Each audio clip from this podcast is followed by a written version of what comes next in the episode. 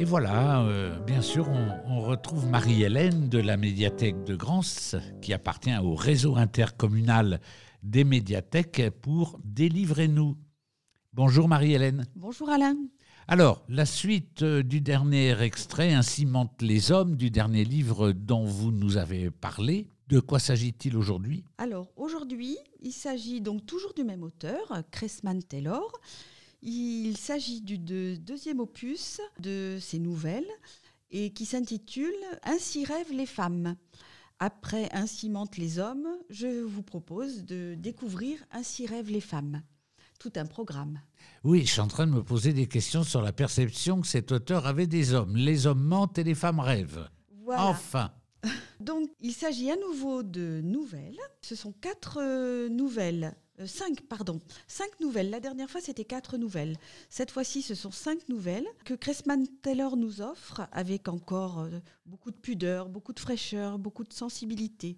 Ce sont le- les portraits de quatre femmes et d'un homme confrontés à la cruauté des rapports entre les êtres, à la rareté des preuves d'affection et qui n'ont pour réconfort que la pureté de leurs sentiments. Donc on découvre euh, ces personnages, Harriet par exemple, qui voit lui échapper l'homme qu'elle aime dans les flammes et la jalousie, Madame, qui ne survit qu'au milieu de ses souvenirs et caresse brièvement l'espoir de faire partager ses chimères à sa jeune voisine compatissante, Anna, une toute jeune adolescente qui se heurte à l'incompréhension et à l'indifférence de la première rencontre amoureuse, Ellie Perle, à la croisée des chemins entre les montagnes de son enfance et la sophistication de la ville. Et enfin, Rup Jeetel, l'homme donc de ces nouvelles, qui a bien peut-être découvert le sens de la vie. oui, c'est vraiment tout un voyage à travers euh, les sentiments des hommes, des femmes. Euh, Vous auriez un petit extrait ou quelque chose à nous lire de, de cette deuxième partie de nouvelles? Alors même qu'elle lui enfonçait son visage dans les cheveux, elle voyait s'abattre sur elle l'ombre des années à venir, comme des oiseaux aux ailes noires.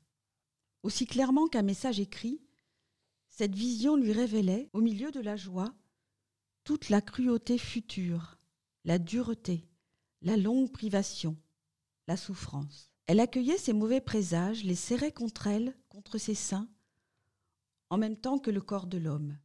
Respirant doucement, ils restèrent étendus, immobiles, l'un contre l'autre. Ils ne voulaient plus bouger, alors que les arêtes du granit leur blessaient les épaules. Les petits bruits de la nature chantaient en chœur dans leurs oreilles.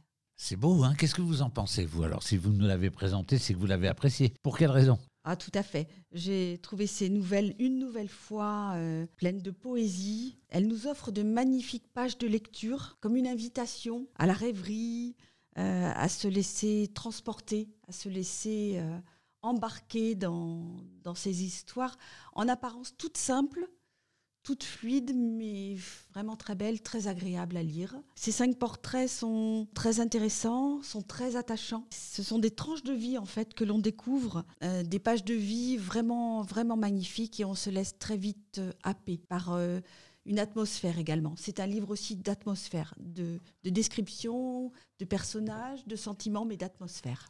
Oui, je le ressens d'ailleurs quand vous donnez votre avis, presque vous recréez l'atmosphère de l'ouvrage. Je rappelle, euh, Marie-Hélène, que ces ouvrages dont vous nous parlez à chaque fois dans notre rubrique euh, des livres et nous euh, peuvent s'emprunter à la médiathèque de Grance, entre autres, ou dans les autres médiathèques euh, euh, du réseau, C'est n'est-ce pas? Ça. Oui, oui, tout à fait. Ce sont des livres à disposition qui sont empruntables, bien sûr.